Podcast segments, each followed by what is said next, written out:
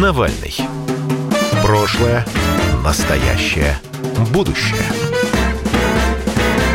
Часть первая. Алексей Навальный – шпион западных разведок?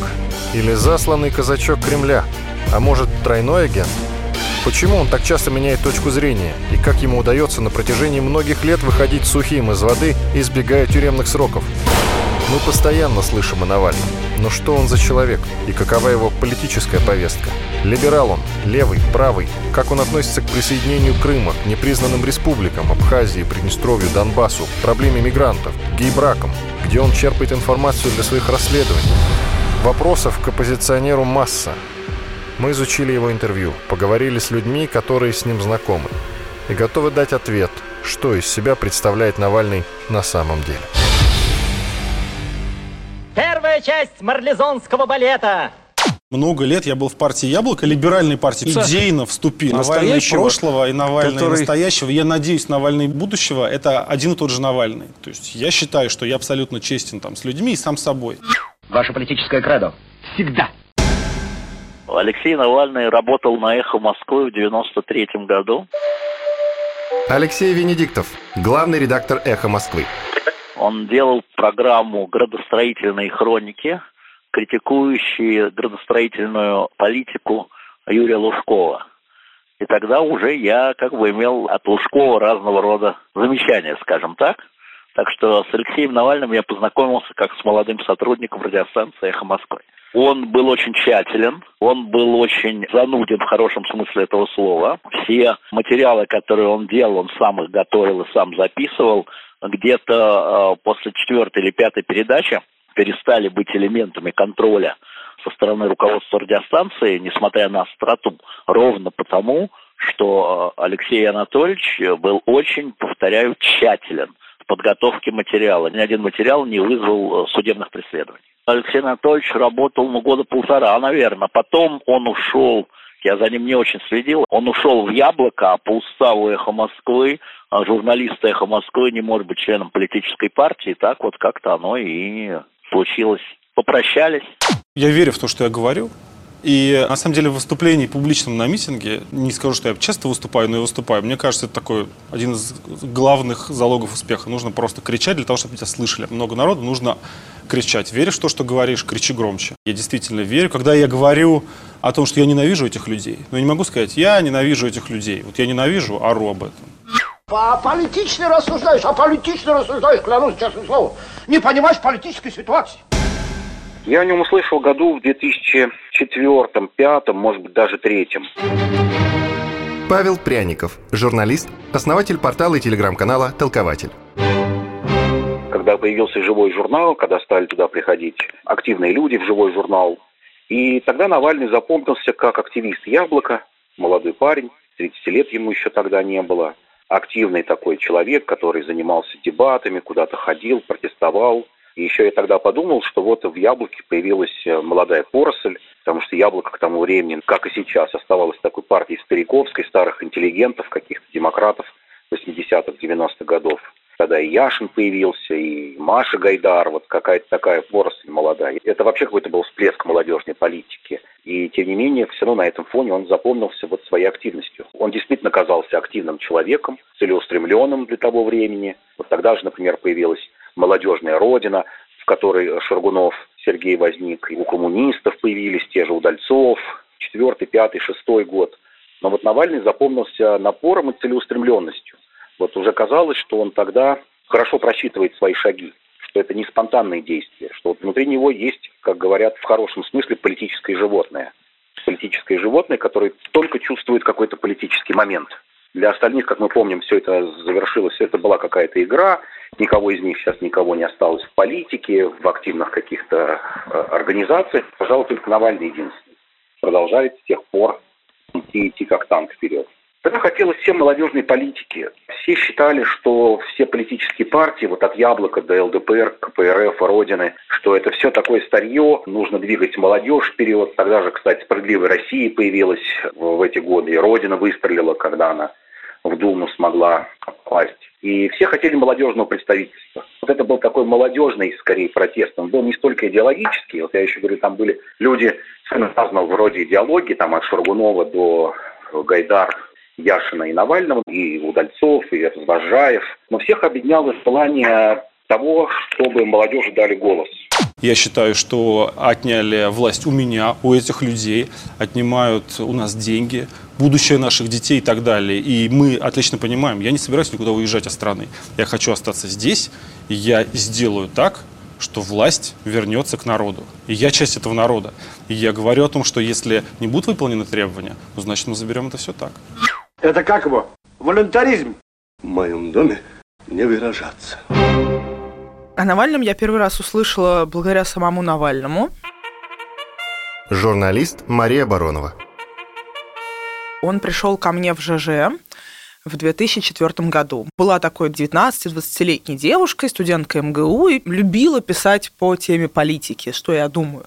И, видимо, в тот момент э, Алексей Навальный, будучи лидером молодежного яблока как раз, он искал таких, э, собственно, молодых людей, ему тогда уже было лет 29 примерно. Сам приходил к ним и тоже начинал писать, френдил их, и, видимо, каким-то образом ну, готовил вот некую среду людей, которые интересуются политикой молодежной. Соответственно, был такой комсомольский деятель.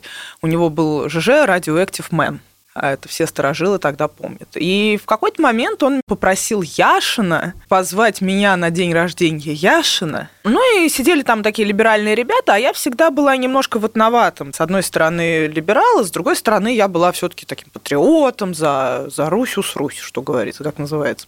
Вот там познакомились. И первое, что меня, конечно, поразило, и мы начали просто обсуждать, кто был в комсомольцах, кто был в октябрятах, кто был в пионерах.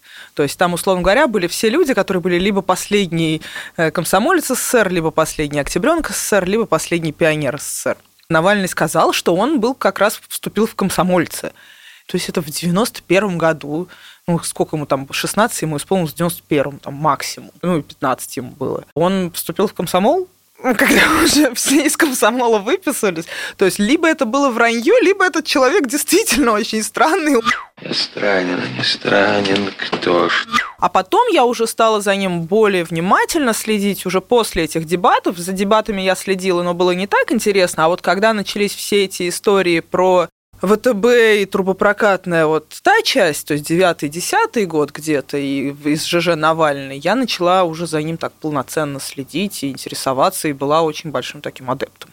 Ну вот, собственно, первое впечатление, оно было как раз безошибочным, потому что я тогда подумала, как странно человек вступил в комсомол в 91 году, что это. Но он был, конечно, таким очень компанейским парнем, и он до сих пор остается компанейским парнем, и, насколько я знаю, по... ну, собственно, вот даже если посмотреть Дудя, он же там пытается изображать, что он свой, но он действительно такой свой, он главарь таких дворовых хулиганов, которые, с одной стороны, и умные местами, с другой стороны, они мешают там директору местной школы жить. Претензия к следующей штуке, что у Навального вообще нет позитивной повестки. Навальный только все, что происходит вокруг. Просто невероятно. Просто невероятно. Что за люди-то? Давайте тогда по фамилии. Ну, подождите, Я их в черный все... список сейчас внесу. И он э, такое впечатление о себе произвел. И я из такой семьи диссидентствующей была, поэтому, конечно, вступление в комсомол это был такой вот странный маячок. Не странен кто ж. А потом я стала в девятом-десятом году, я, конечно, стала невероятно прям, ну, в политическом смысле прямо влюблена в Навального. То есть он был таким из серии кумиром политическим, что вот, вот такой должен быть политик в России России. И именно такие люди должны Россией править. Я лучше Путина, потому что хочу освободить вас от этого. А Путин хуже меня. Он в яблоке был долгое время. Григорий Явлинский, политик. Мы с ним расстались, мы его выгнали, потому что его политика нас не устраивала. И мы никогда об этом не сожалели как он учился в школе, нет его одноклассников, нет его однокурсников. Никто не помнит вообще его в этом университете, где он учился. Павел Пряников, журналист, основатель портала и телеграм-канала «Толкователь». очень странная такая штука, что вот мы знаем о наших политиках очень много, о их детстве, юности. Вот у Путина там нашли его учительницу, его одноклассников, которые рассказывали, что вот Володя там то-то, то-то делал, занимался. Вот с Навальным вообще удивительно. И как бы наших расследователей никого это не интересует. И непонятно вообще, что происходило. Как он учился в школе. Нет его одноклассников, нет его однокурсников. Никто не помнит вообще его в этом университете, где он учился. Хотя, например, его однокурсником был Клишес, довольно-таки известный сенатор, законодатель. Даже он ничего не может сказать, был там он, не был. То есть вот все погружено в какой-то мрак вот до его момента, как он выплыл в политике, вот 2003-2004, то есть до 28 лет. То есть полностью отрублена биография. Непонятно, кто его родители, по каким-то крупицам мы узнаем, что, оказывается, его предки на Украине, что он очень любил ездить на Украину, под Чернобыль где-то какое-то село. И вообще такой довольно-таки украинским националистом каким-то был в то время. Вот этого не хватает. И собственного рассказа о своей жизни. Вот Навальный все время требует открытости от других людей, это правильно, от чиновников. Но вот Собственной открытости в своем отношении у него очень мало. Вот начиная от дохода, от его времяпровождения, вообще какие он книги читает, какую музыку слушает. Мы вот ничего не знаем. О большинстве политиков мы знаем. Дюганов вот пасеками увлекается, пчел растит или в волейбол играет. Ну, Жириновский по баням ходит на какие-то митинги. Ну, более-менее политики все прозрачные. Вот об этом человеке мы, кроме его политической деятельности, не знаем ничего. Это вообще вот удивительно.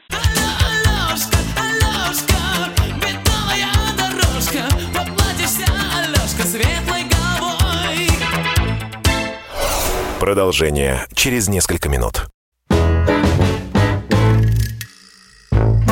Навальный. Прошлое, настоящее, будущее. Навальный. Часть вторая. Вторая часть марлезонского балета. Он поменялся совершенно колоссально. Максим Каноненко, журналист. Потому что теперь он недосягаемая суперзвезда. И его, надо сказать, это испортило. То есть это по-разному действует на людей. Кого-то это портит, а кого-то не портит. Его это очень испортило, и он своей недосягаемостью, своей популярностью, своими деньгами, конечно, очень упивается. И в этом смысле, конечно, нынешний Навальный с тем, с которым я познакомился в 2005 году, абсолютно несравним, это разные люди. Такую лишнюю неприязнь я испытываю, что кушать не могу. Он перестал со мной общаться после того, как, видимо, я достал его своим вопросом о том, где же он все-таки взял юридический стаж, необходимый для получения статуса адвоката. Просто взял и забанил меня везде, вот и все. Я адвокат номер один в России в плане истребования документации. Мы близко общались, ходили вместе в театры, он был у меня дома часто. Ксения Собчак, журналист, телеведущая. Перестали мы общаться. Ну, два фактора. Первое, мое интервью на «Дожде», которое ему не понравилось. Он посчитал, что оно не комплементарно.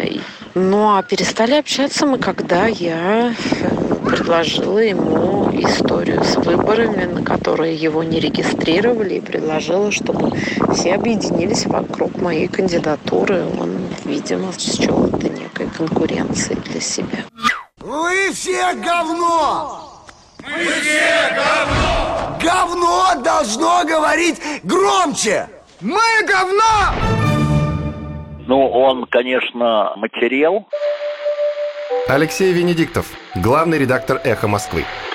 И если говорить, скажем, о последних там десяти годах, то, знаешь, как говорится, испытания его закалили. На мой взгляд, он стал более нетерпимым, более жестким. Ну и неудивительно, на самом деле. Но он, безусловно, крепчает, я бы сказал так.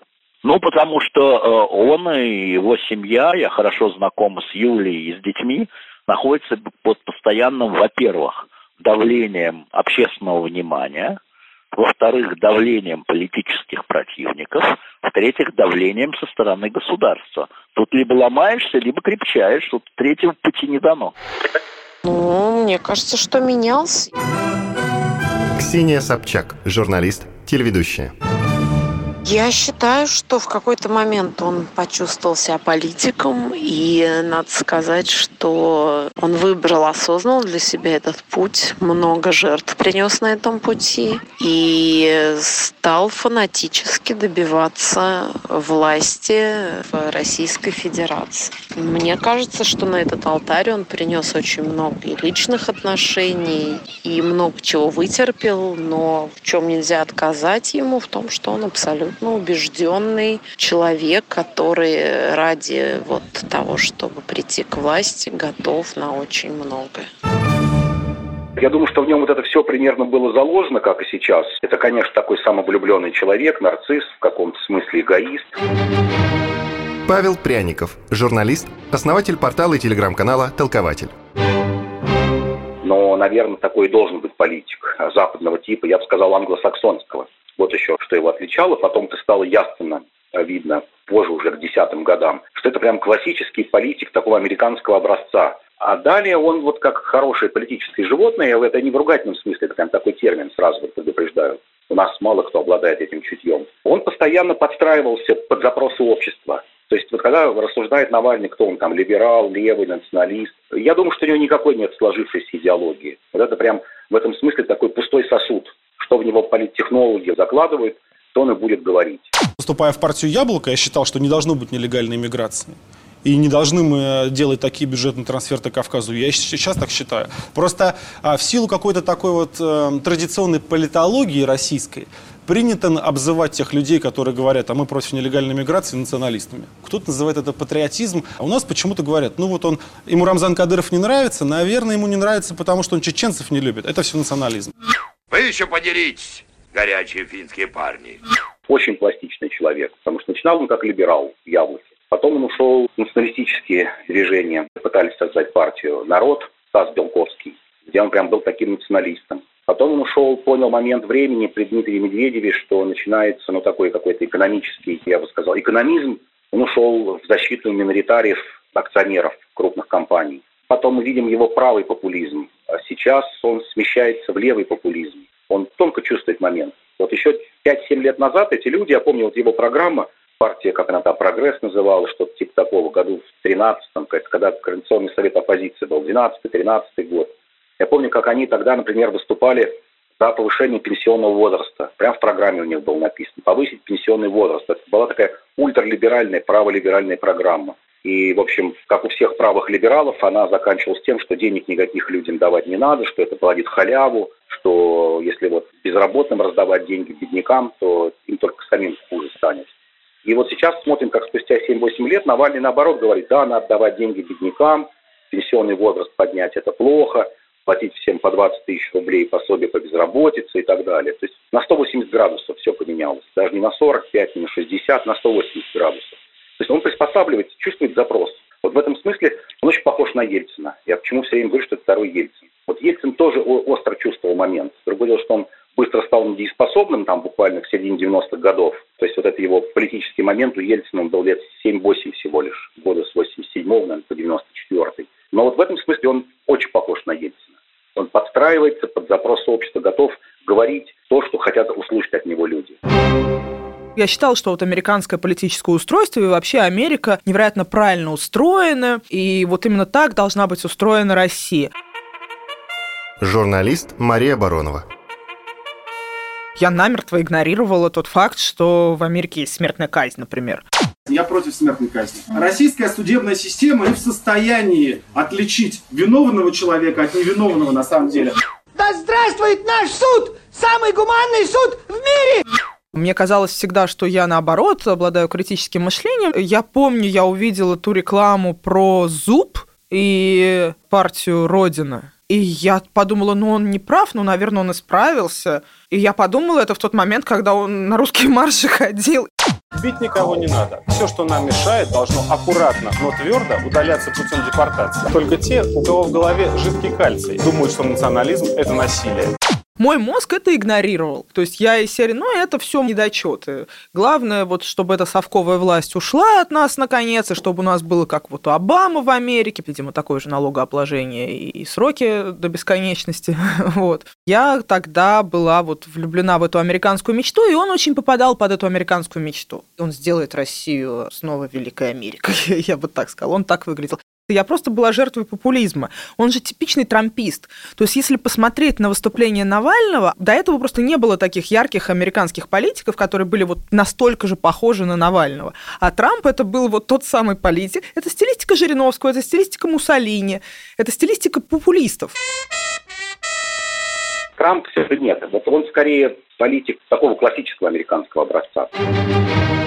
Павел Пряников, журналист, основатель портала и телеграм-канала «Толкователь». Трамп это все же бизнесмен, для него это какая-то игра. А Навальный классический англосаксонский политик. Вот его можно в Старой Англии было бы увидеть, в Америке, где-нибудь в Австралии, в Канаде, вот в таких странах. Совершенно чуждый, конечно, вот европейскому представлению о политике, а российские представления о политике. Я могу сказать, что э, с моей точки зрения, безусловно, Алексею присущено то, что называется вождизм, как в хорошем, так и в плохом смысле слова. Алексей Венедиктов, главный редактор «Эхо Москвы».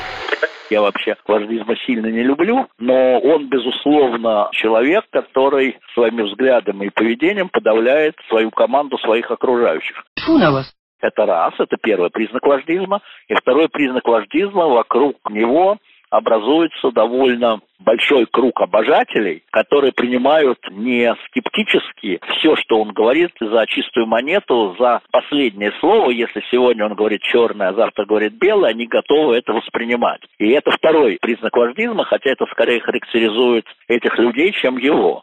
На вас еще раз. Он, безусловно, авторитарный, и могу сказать, что лет семь тому назад я а, прообщался с Ксенией Собчак, с которым он тогда дружил. И она мне сказала, ты не понимаешь, но он Путин 2.0. Я говорю, какой Путин 2.0? Где Навальный, где Путин? Ты что? Он говорит, ты, говорит, не понимаешь. Он такой же, только более современный. Я не могу с этим согласиться, с ее оценкой, но что-то в этом есть. Хорошо помню этот разговор с Венедиктовым. Он даже остался в фильме «Срок». Ксения Собчак, журналист, телеведущая.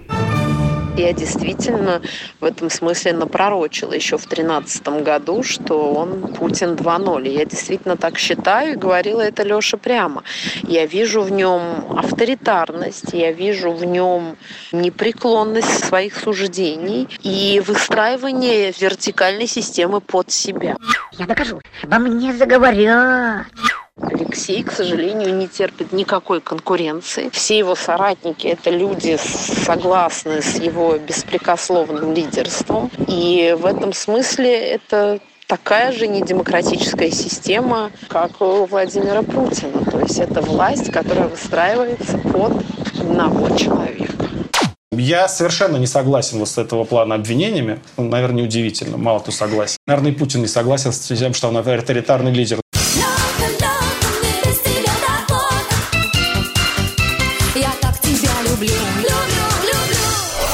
Продолжение через несколько минут. Навальный. Прошлое, настоящее, будущее. Часть третья. Все было так хорошо, пока не появился Навальный. Все было же так здорово. Навальный очень жесткий, жестокий человек. Журналист Мария Баронова. Принципы у него есть, но эти принципы не совпадают с интересами простого человека, человека, который просто хочет жить, чтобы страна становилась лучше, комфортнее, приятнее, чтобы было меньше жестокости и насилия. Ну, это я сейчас пересказываю просто свои собственные, например, да, идеологии. У меня есть идеология, что там объединяющее нас важнее различий. Вот у Навального это такое разъединяющее звено. Это либо вы за меня, либо все, кто не за меня, они, значит, все против. На вас еще раз. Я сначала буду показывать очень жесткую стилистику, и прям мне все будут аплодировать. Все же такие радуются. О, как Навальный его, о, как он жестокий. Навальный – это образец такой средневековой политики. Политика – это вообще клуб для плохих и очень плохих мальчиков К сожалению, до сих пор она продолжает быть таким. Если мир уже поменялся, если в мире больше уже мы говорим о женской политике, вообще о том, что политик должен быть добрый в первую очередь, а он не добрый. Вот основная проблема Навального. В чем он не добрый, а Путин добрый. Пойми, студент, сейчас к людям надо помягче, а на вопросы смотреть ширше. Я понимаю, что это звучит странно, такая баба сидит, о, Путин Владимир Владимирович у нас добрый. Он добрый, а Навальный не добрый. Это два разных человека. Я рекомендую пистолет. Он такой же, только значительно хуже. Максим Кононенко, журналист. Потому что авторитаризм Путина существует в головах людей, которые хотели бы видеть в нем авторитарного правителя. На самом деле никакого особенного авторитаризма в Путине нет. Ну, он человек живой. Как любой живой человек, ему какие-то вещи не нравятся, он каким-то образом с этими вещами пытается бороться. Не всегда это у него очень ловко получается, но вообще говоря, довольно трудно в том Путине, которого мы видим по телевизору. Не в том, который там у себя в резиденции, мы не видим, какой он там. Он, в общем, никакого особенного авторитаризма не проявляет, в отличие от Навального, из которого этот авторитаризм просто прет, и надменность. Навальный со всеми разговаривает надменно. Я понимаю вашу антипатию ко мне. Ну что поделаешь, жизнь. Вам время тлеть, а мне цвести. И это, конечно, многое о нем говорит. По психотипу он значительно хуже Путина. Если человек не готов жертвовать собой ради своей страны, то его должны вышвырнуть из политики. Путин это главный политик в мире, а Навальный это какой-то там молодежный активист. Ну, то есть Навальный не политик на самом деле никакой. Проблема Крыма – это проблема, которую нельзя решить быстро. Но его нельзя просто вернуть. Проблема Крыма должна решаться в первую очередь проведением референдума, которого там не было. И то, что там было, я не считаю референдумом. Когда человек рвется к власти, он становится только опасней и только более жестким и менее чувствительным к боли, например, людей. Журналист Мария Баронова.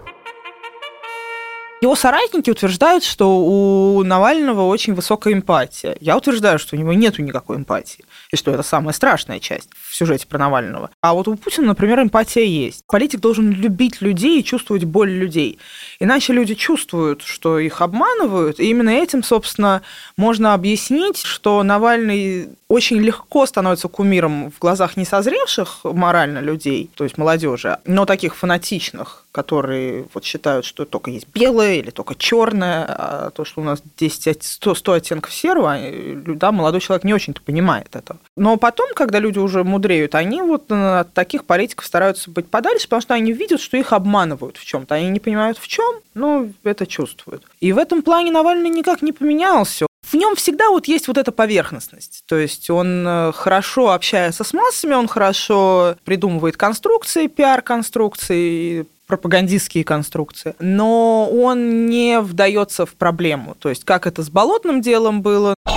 Справка.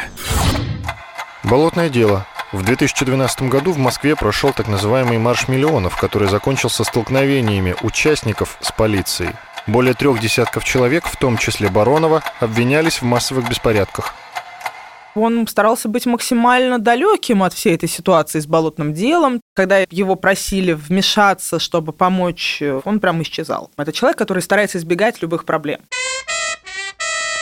Он действует такими же методами, как и власть. Ксения Собчак, журналист, телеведущая. То есть, условно, он перестает общаться с людьми или начинает их подвергать гонениям и критике, как это было со мной, как это было с Гудковым, как это было с Кацем и многими другими. Не потому, что они ему идеологически чужды, а потому, что он видит хоть какую-то в этом конкуренцию. И это не демократично. То есть это получается, что это все борьба за власть, а не желание изменить вместе страну. И это, я считаю, признаком авторитарности, потому потому что либо я, либо никто. Именно такую систему выстраивает Навальный. Вы в фонде борьбы с коррупцией не получаете ничего. ничего. А что есть ваш средний месячный доход? Я же публиковал недавно данные, ну, выписку из моей бухгалтерии. Мой доход за прошлый год составит там больше 5 миллионов рублей. Самый главный вопрос, это, конечно, я всегда задаю, вот на что человек живет.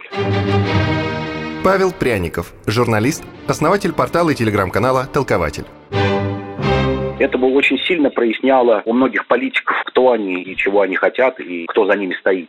Понятно, что вот та же декларация, я посмотрел интервью Навального Дудю, где он говорит, что вот ну и до этого он приводил пример своего дохода. Там что-то получается типа 450 тысяч рублей в месяц примерно доход в месяц. Да, это как бы нормальная сумма. Но тот же Навальный говорит, что, например, обучение его дочери в Америке формально бесплатное, но там надо платить за общежитие, за учебники, обходится в 22 тысячи долларов. То есть мы уже видим, что это полтора миллиона рублей, даже чуть больше по нынешнему курсу. Плюс наверняка дочке надо на карманные расходы. То есть уже миллиона два. Половина как бы зарплаты Навального, ну треть улетучивается. Потом мы помним, что он снимает квартиру, которая стоит там больше 100 тысяч рублей, если я не ошибаюсь. Вот уже половина его дохода вылетела. Плюс мы помним, что до этого он ездил отдыхать каждый месяц, каждые два месяца за границу всей семьей. И кто-то подсчитывал, что там самая дешевая поездка – это 300-400 тысяч. Наши люди в булочную на такси не ездят. Плюс с ним ходят охранники, которым надо платить зарплату. Плюс понятно, что надо одеваться, кормиться. То есть уже не сходится баланс даже его из открытых расходов, которые он сам декларировал. Вот сколько уходит на дочку, сколько на съем квартиры, сколько на поездки за границу. То есть уже не сходится. Вот в этом смысле правильно было бы честно сказать, что таких вопросов больше не возникало. Вот он признался, что да, Зимин мне дает деньги как бы ни за что. Формально за консультацию, но все понимают, что это просто такой донат, такой своего рода. Просто деньги ни за что, за хорошее настроение. Вот это бы главный вопрос. Жить хорошо. А хорошо жить еще лучше. Справка. Дело Кировлеса. Уголовный процесс против Алексея Навального и предпринимателя Петра Офицерова. Их обвиняли в хищении имущества Кировского госпредприятия «Кировлес». Навальный в 2009 году был советником губернатора Кировской области Никиты Белых на общественных началах. В результате оба фигуранта получили условные сроки. В этом деле чрезвычайно много натяжек. Алексей Венедиктов, главный редактор «Эхо Москвы». Я не юрист, но теми юристами, которые я разговаривал, которые не принимали участие в этом деле, не были ни на стороне обвинителей, не были на стороне защиты, они считают, что в этом деле чрезвычайно много натяжек, чрезвычайно много недоказуемых вещей. И с точки зрения юриспруденции, если много натяжек недоказуемых вещей, то нельзя человека признать виновным. Это с точки зрения вот чисто юридической науки, римского права. Поэтому очень многих вызвало большое недоумение эта история, повторяю, с точки зрения учебника юридического права. И я склонен доверять тем юристам, которые мне про это говорят, сам не будучи специалистом. Это такая типичная для нашей бюрократии история. Павел Пряников, журналист, основатель портала и телеграм-канала «Толкователь». Когда создается какая-то прокладка, когда губернатор не сам делает такие малоприятные вещи, а через своих советников, это мы и мы сейчас видим у каждого губернатора какие-то люди. Я думаю, что изначально там действительно была благая идея у него, у Маши Гайдара, которые работали у Белых, навести как-то порядок в лесной отрасли. Потому что есть какие-то фирмы прокладки, непонятно, как лес уходит. Навальный он же был на общественных началах советник, формально деньги не получал.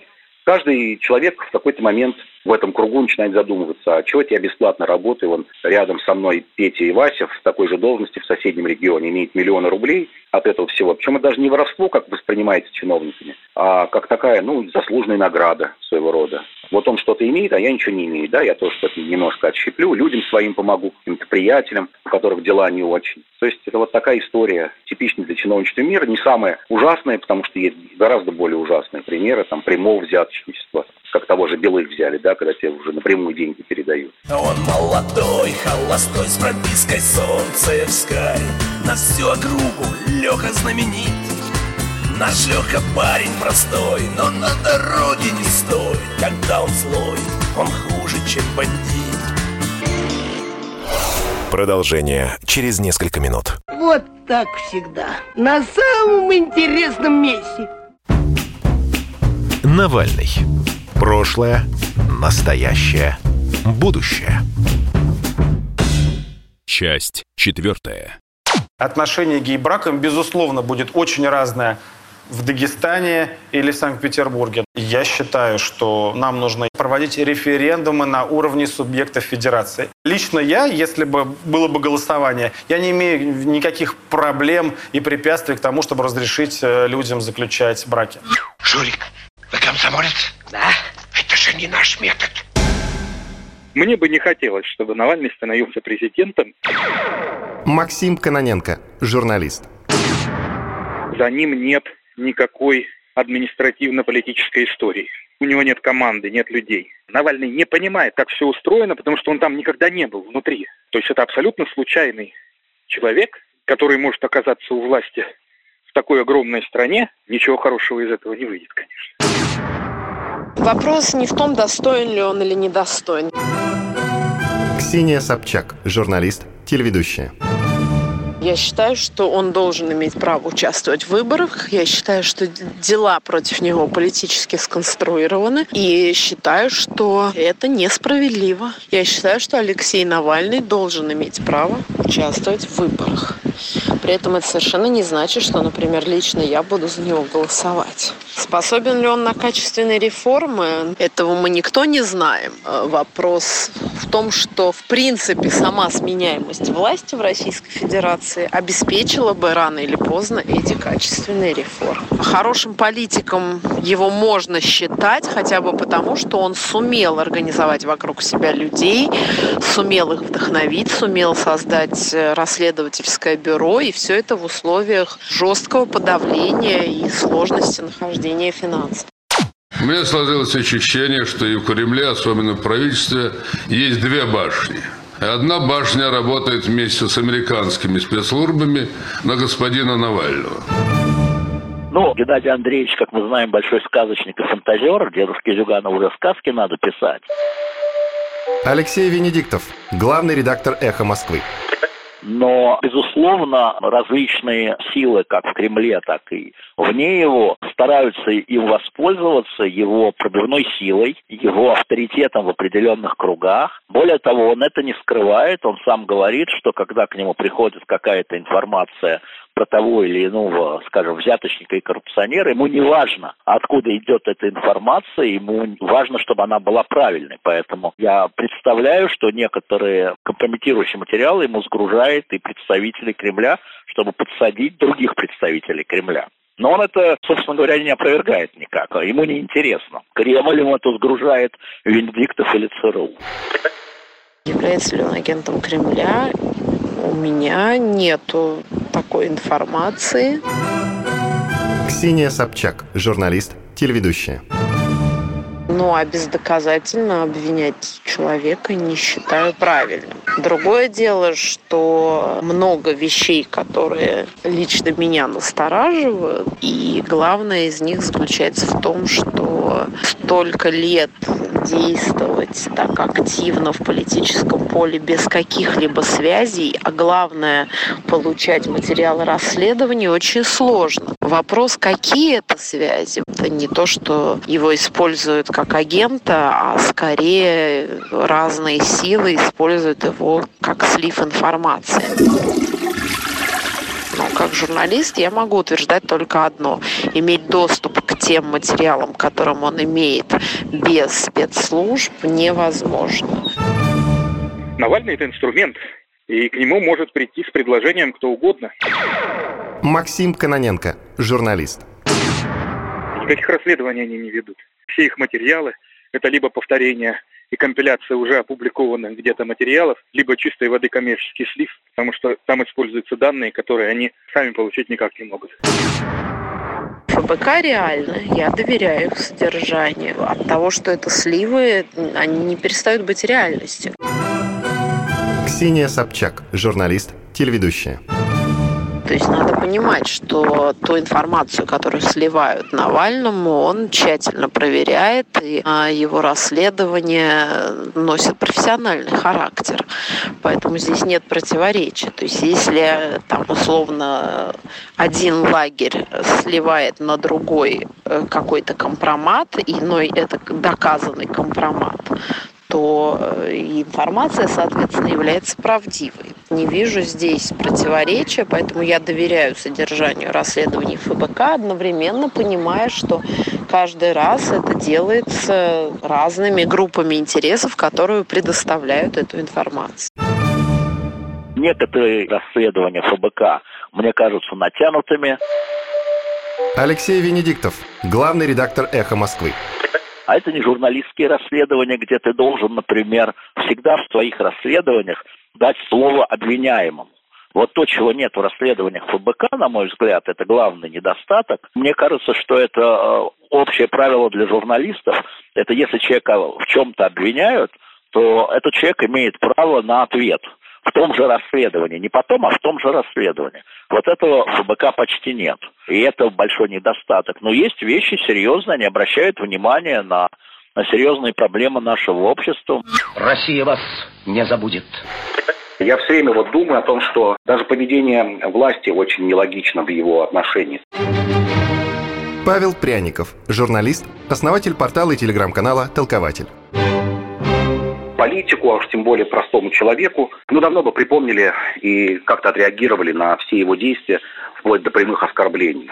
Да, у нас за какие-то за мелкие вещи дают э, статьи, там, оскорбления представителей власти, экстремизм и тому подобное. Здесь вот человек в этом смысле непотопляемый. Конечно, у него есть какое-то покровительство. Потому что вот еще раз, мы, как я в самом начале говорил, вспомним, сколько политиков вместе с ним молодых начинало и чем у всех закончилось. Вплоть до уголовных сроков, как у Развожаева с Удальцовым и сравнить, как это происходит с Навальным. Ну, я уж здесь не буду повторять, здесь об этом много рассказали, что особое отношение к его условкам. Свободу попугаям! Свободу попугаям! И как ему паспорт в администрации президента за два дня выдали, и как освободили от реального срока за сутки. С «Единой России» собирал им подписи для выборов мэра Москвы. Другой вопрос, кто это, это вот мы можем только гадать. Я думаю, что если он вернется в Россию, то нужно просто осознать всем людям, кого Навальный не любит, что нужно как-то на низком старте просто будет бежать из страны. Журналист Мария Баронова. Я боюсь за себя. А может быть, страха глаза велики, но некоторые вещи просто прямо именно пугают. Некоторые способы его борьбы с людьми, которые с ним никогда не боролись. Люди типа меня с ним не борются, а он прям мочит вообще все живое, что не является его структурой. И это всегда очень стрёмно. Я боюсь за себя, я боюсь за себя, я боюсь за себя, я боюсь за себя, я Кто стоит за Навальным? Безусловно, он а, во многом фигура самостоятельная. Сергей Мардан, журналист фигура, кстати, потрясающе похожая на Ельцина. Кто стоял за Ельциным? Никто. За Ельциным стояла просто там совершенно феноменальная, невероятная жажда власти. Я думаю, что эта история и с отравлением, и с последующими многосерийными разоблачениями закончится в феврале 2021 года на инаугурации нового американского президента, на которую, как говорят, Навальный уже приглашен. То есть, с одной стороны, участие Навального в церемонии инаугурации Байдена – это станет своего рода выдачей такого вот ярлыка на царство, помазанием на пост вождя всей российской оппозиции, вот официальным его признанием новым лидером альтернативной России. Но, с другой стороны, это же означает и окончание политической карьеры Алексея Навального внутри России. За граница нам поможет. То есть он может э, получить любую форму легитимации в Штатах, на, там, в коллективном Западе и так далее и тому подобное. Но он превратится, мне кажется, после этого а, в такого классического лжедмитрия. То есть как лжедмитрия на московский престол посадили поляки, вот здесь декларируется, что а, вождем новой прекрасной России будущего должен стать человек, которого вот такой фигуры признают Соединенные Штаты Америки. Русский народ никогда этого не примет. Более того, я думаю, что и Навальный это понимает, и в правительстве Соединенных Штатов это понимают. Поэтому Навальный останется в 2021 году такой технической фигурой, которая будет использоваться именно для дестабилизации, для разного рода давления на российскую власть, на российское правительство, на президента, вот на всю российскую политическую систему. Навальный окончательно из политика превратится в инструмент чужой политики вот эта вот массированная, непримиримая, многосерийная атака Навального там на ФСБ, на российскую власть, она каждой своей серии, каждым пунктом вот этого шоу непрекращающегося, она закрывает ему возможность вернуться в Россию. И, видимо, и очевидно, такой задачи перед Навальным с некоторого времени больше и не стоит. Теперь ты можешь подать в отчаяние.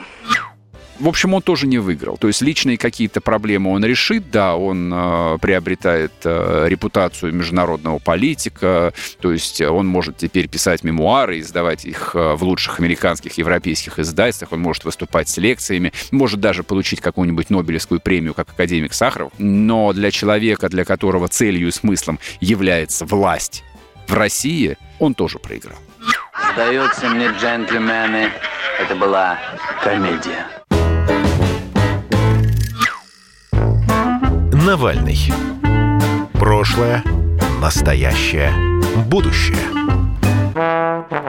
Навальный.